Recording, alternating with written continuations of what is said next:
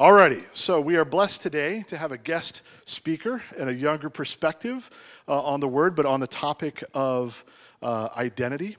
Uh, we're blessed to have uh, our dear friend Gabriel Frolick here. Why don't you come up, Gabriel? Gabriel has been uh, studying to be a social studies teacher, but as often is the case when you're a student, you know, you have a theory of what you want to do, and then you start studying for it and start to discover what you actually want to do or not do. Uh, and he's shared that the Lord has been kind of impressing on his heart uh, in the direction of mission work. Um, so he's still moving faithfully in the education process, but now kind of has a vision set in a different trajectory. So we're just going to pray for him briefly and then be blessed by the word the Lord has given him. So, Father God, we thank you uh, for the gift of the voice uh, and the heart that you've given Gabriel. We thank you for the gift of your word, which you have put on his heart today. Open our ears to hear you speak, open our eyes to see you move in our presence, and bless our brother today as he speaks your word over us. In Jesus' name we pray. Amen. Okay. Wow, it's working. Okay. So, yes, I'm Gabe, as Todd explained. I'd just like to take this moment to thank Todd and to thank Sean for giving me the opportunity to speak today. I know it can take a lot of trust to have someone this young come up here and speak. Um, I actually spoke last year. I had a lot shorter hair, so if you don't remember me, that's okay. Um, I'm one of those introverts that stays in their seats or hides in the corner during the time of fellowship. So if you don't know me, it's nice to meet you. Um, I'll explain just a little bit more about me. That's my family right over here. My dad, a beautiful woman, is my mother. Um, and yeah, so I'm studying in Oklahoma to be a social studies teacher. I'm going into my third year this year. Um, but yes, the Lord has placed ministry and missions as a big thing on my heart. I actually had the opportunity this May to lead a trip to Croatia.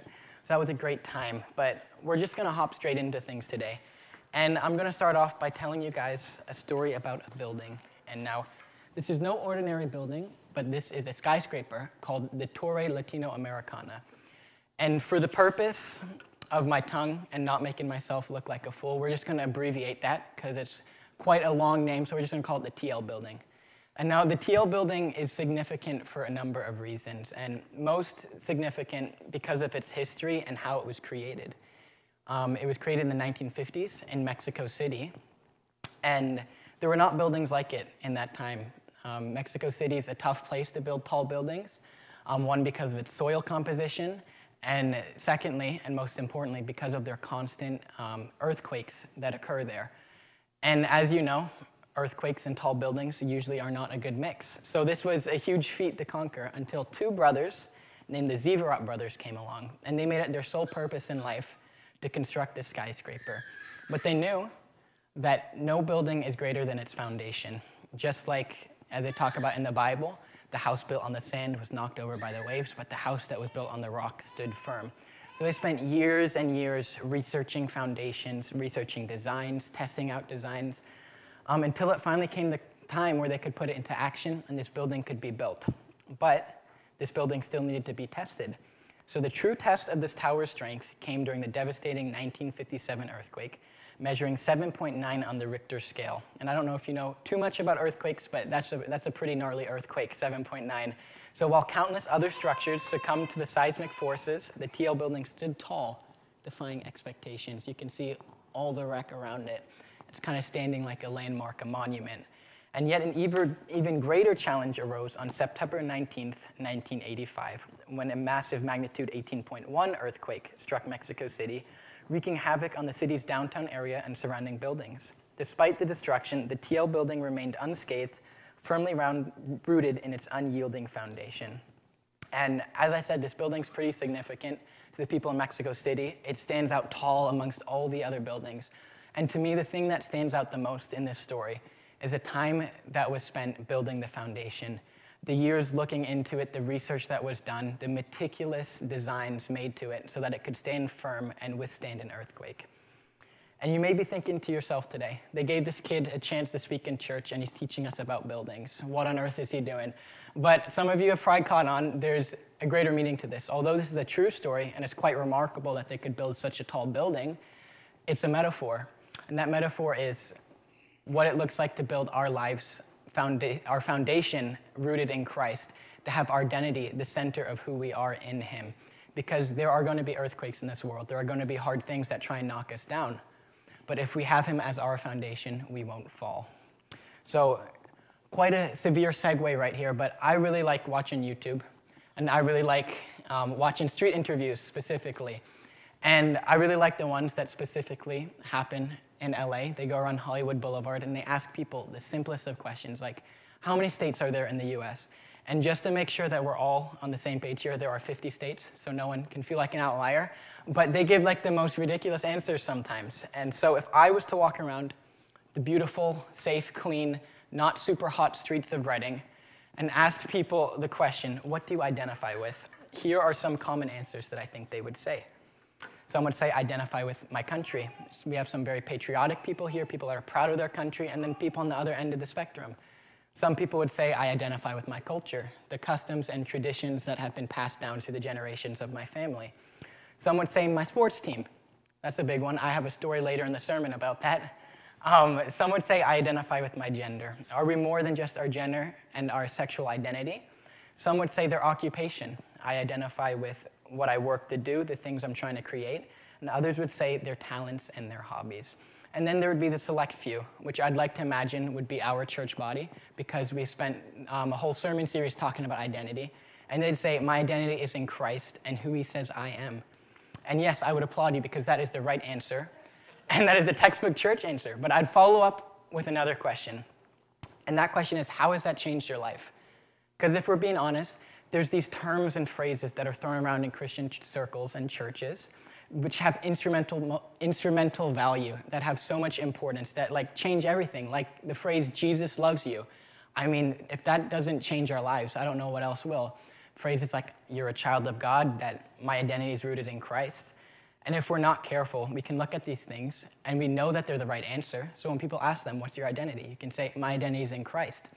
But if that hasn't changed the way that you see your life and the way that you live your life, it really means nothing. It becomes a blanket statement. So, as we've been talking about identity the past few weeks, um, Todd has talked about what God has said is our identity, what the Bible says about our identity. He's talked about that we are not just good, but we are very good creation, and that we are cherished. He has said that we have value and worth. Our value is not stagnant, it is not trivial, it is not fragile, but it's treasured by God. And last week, this was not coordinated, but he ended on John 15, um, talking about that verse. And that just happens to be what I'm basing my sermon on today. Another coincidence, in my Bible reading today, just by chance, John 15 was the next one that came up. So make of it what you will. So when Jesus died and he rose again, um, right before the Great Commissioning, he was talking to Peter, and I'm going to read it in John 21 because this kind of ties all the ends together. He says, So when they had eaten breakfast, Jesus said to Simon Peter, Simon, son of Jonah, do you love me more than these? He said to him, Yes, Lord, you know that I love you. He said to him, Feed my lambs. He said to him a second time, Simon, son of Jonah, do you love me? He said to him, Yes, Lord, you know that I love you. And he said to him, Tend my sheep. He said to him third time, Simon, son of Jonah, do you love me? And see there how he asked him three times if he loved him because he denied him three times. Peter was grieved because he said to him the third time, Do you love me? And he said to him, Lord, you know all things. You know that I love you. Jesus said to him, Feed my sheep. Most assuredly, I say to you, when you were younger, you girded yourself and you walked where you wished. But when you are old, you will stretch out your hands, and another will gird you and carry you where you do not wish. This he spoke, signifying that by death he would glorify God. And that when he had spoken this, he said to him, Follow me. I think this is beautiful. Because if you don't know, Peter actually went on to live out his life sharing the gospel and the good news of what Jesus did, and eventually died a martyr for his sake, um, laying down his life for Christ's name. And had it not been all that he went through, had it not been that denial process, that earthquake that happened, the Lord would not have shaped him into the man that he was later in life, where um, he said, Another will gird you and carry you, and he would not have been able to lay down his life the way he did. So God continues to use us and shape us and form our identity throughout his walk with him. And I'll give you a personal example in my own life. Um, I don't know if many of you know, but I grew up as a missionary kid in Malaysia from ages 6 to 16. And I love Malaysia. I hold it dear to my heart. Um, I love the food, it's amazing. I was really enjoying there. I love the people, the community we had. But I was also excited to move back to the United States. um, for a number of reasons, and I had a bunch of expectations. My first expectation was I was expecting to move to the US and live in a nice house, you know. In Malaysia, we live right on the equator, and it's in the tropics, so it's super humid. So every night, we didn't have AC in my house, by the way, so every night I'd wake up in like a pool of sweat, and it just wasn't a nice situation. Um, there was like wallpaper coming off of our wall. We had lizards on the wall, which I was actually fine with because they ate all the bugs. But then we also had rats in our roof that would make a bunch of noise and walk on the floors, and we'd have to bring in our dog to exterminate them.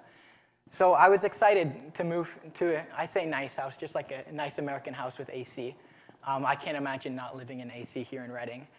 Um, but yeah, I was looking for that, and we had a house lined up that checked all our boxes. The second one, I was expecting for my family to move to the United States and make a little bit more money. Because how many of you know, as missionaries, you're doing the work of the Lord, but you're not being paid the greatest. So I was just, I was looking forward to like a little bit more luxury, some nicer things. And thirdly, I was expecting to come here, go to school, make friends as you do, and play on a soccer team. Because as I said, soccer is important in my life. And immediately when we moved to the US, all three of those things fell through. We had that house lined up, that whole situation capitulated. And my family ended up moving into our friend's basement. And my sister and I lived in a wine cellar. Um, every morning I would wake up to like people doing backflips above me. um, uh, it was just a small, tight space. We did have a bathroom down there, luckily, but every time you stood up, you'd hit your head on the roof. You had to sit down in the shower. And it would constantly flood this basement. And we ended up living there for a year, almost a year and a half, which was very difficult. And then, secondly, as I was expecting us to start making more money once we came to the United States, it turns out that going straight from the missions field to the US is a hard hiring process. And um, we, we, weren't getting employed for my family, so we weren't getting paid. We were living in a basement, and I was not making friends at my school. I was playing soccer, but I hated it because of all the other things going on in my life.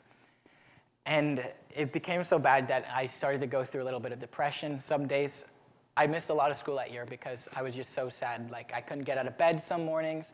I couldn't sleep at night because I was thinking about Malaysia. And then when I actually did sleep, I was dreaming about Malaysia. And it was just a really hard time in my life and my family's life. But God always wins and He always has the final victory. So after all of this, my family had got in a house a year and a half later that ticked all our boxes that we live in now, are raising our family of puppies. Um, secondly, my dad got a job, which was very helpful. And then thirdly, I had switched schools and was making a bunch of friends. But those aren't the things that stand out to me through that process. Um, the things that really stood out for me is what the Lord did internally with my family. Being in that tight environment, you can't really hide from each other in that basement. So he brought a lot of healing to our relationships. He brought us closer.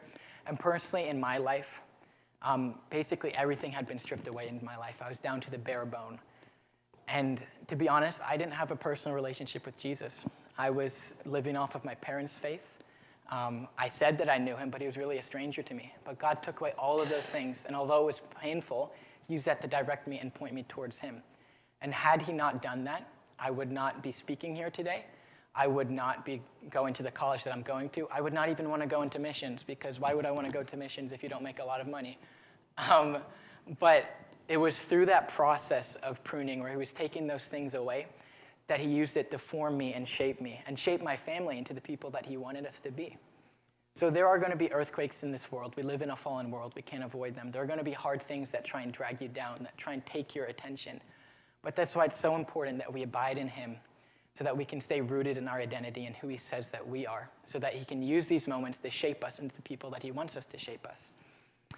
And now, my third point is great is His love. You know, the reason why we can gather here today, the reason why um, we can talk about identity, the reason that we have identities, the reason that we're even alive on this planet is because of His love. I can't stress this enough. There's nothing that we have done to deserve his love. We're constantly falling short and placing things above him, and yet he still offers that love. It's not just a certain kind of love, it's, it's the fathership. It says, No longer do I call you servants, for a servant does not know what his master is doing, but I have called you friends. For all these things I heard from my Father, and I've made known to you. And I really like this part. It says, You did not choose me, but I chose you and appointed you, that you should go and bear fruit, and that your fruit should remain. And whatever you ask the Father in my name, he may give you. These things I command to you that you love one another. So we're not just servants of God, but we're friends. We're his family. He calls us children of him. And we didn't choose him, but he chose us. And that's the love of a father. Um, there's so many times that um, you walk away, so many times that you do stuff, but he's there with you and he's pursuing you. And I'm brought back to the story that we keep on bringing up to church this summer, and that is the story of the prodigal son. You know, the prodigal son turned his back on his father, basically declared him dead, took his inheritance, and went off and lived the life that he wanted to live. But when that didn't work out, he came back. He was expecting to be a servant of his father, to live in shame, for his father to disgust him, to hate him. But when he came back, his father didn't just wait for him, his father ran to him and embraced him. And he said, My son was lost, but now he is found. And that's, that's us. We walk away from our father all the time. We don't just do it once, we do it many times throughout our lives, walking towards those things that are distracting us. But every time we come back, He's not just waiting for us, but He's running to us and embracing us. And that's a crazy, radical kind of love. That's the love that changes everything. And I just felt led as we're talking about how we're children of God to close on what it means to be a child of God and what are some of the lies that we could still be believing. That's kind of small, but I'll read it for you. Um, the orphan feels alone, lacks a vital daily intimacy with God, and is full of self concern. But the child of God has a growing assurance that God is really my loving Heavenly Father. The orphan is anxious, anxious over felt needs, relationships, money, and health. I'm all alone and nobody cares. But the child of God trusts that the Father has a growing confidence in his loving care, is being freed up from worry. The orphan lives on a succeed slash fail basement. Um, I said basement, I was talking about basement earlier. Basis. And they have a performance mindset, thinking they have to prove something to God. But the child of God is learning to live in daily conscious partnership with God, learning to abide in Him and build Him as their foundation. The orphan feels condemned, guilty, and unworthy um, before God and others, but the child of God feels loved, forgiven, and totally accepted because Christ's merit really clothes him. The orphan has little faith, lots of fear, and thinks that they have to do everything alone. But the child of God has a daily working trust in God's sovereign plan for her life as a loving, wise, and best, and believes God is good, and that God will continue to shape you and form you. And as I read these things, I am brought back to the question that I said at the beginning of the sermon. When I ask you guys, sorry, this is very confusing. When I ask you guys the question, how has Christ as your identity changed your life and how you think? I really meant it, and I want to challenge you today. Are there still some lies that you believe about your identity? Um, that you believe that you're not good enough, you're not worthy of Christ's love? Um, you're just finding it hard to believe that these things that the Bible has said is true. Um, are there places where you need to accept the fullness of God's love? Because God's love is greater than those lies. God love, God's love covers everything, it takes care of you. And when we're focused on God, when we accept that love, then we're able to recenter ourselves and He is able to shape us. So, what greater way than to celebrate His love than to take communion? Um, I really like us today as we've been talking about what He's done for us, the identity that He's given us, um, to focus on the love that He's given us and that we can accept today. Um, Jesus dying on the cross was the greatest act of love in the history of history.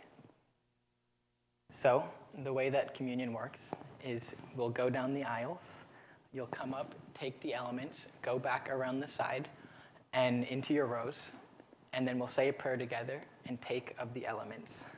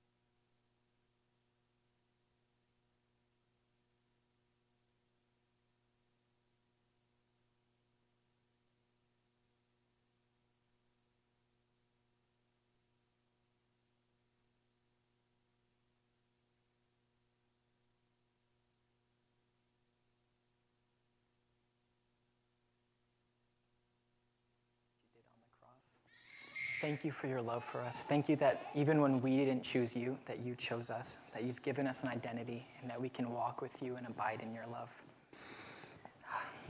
Thank you so much, Lord. You guys can take of the elements.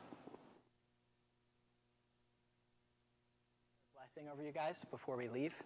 So, Lord, thank you so much for these people, Lord. I pray that you would empower them to walk to who you have called them to be, Lord, that they would not lose focus of you through all the things that happen, Lord, and you would continue to shape them and build them to who you want to be. In your mighty name I pray. Amen.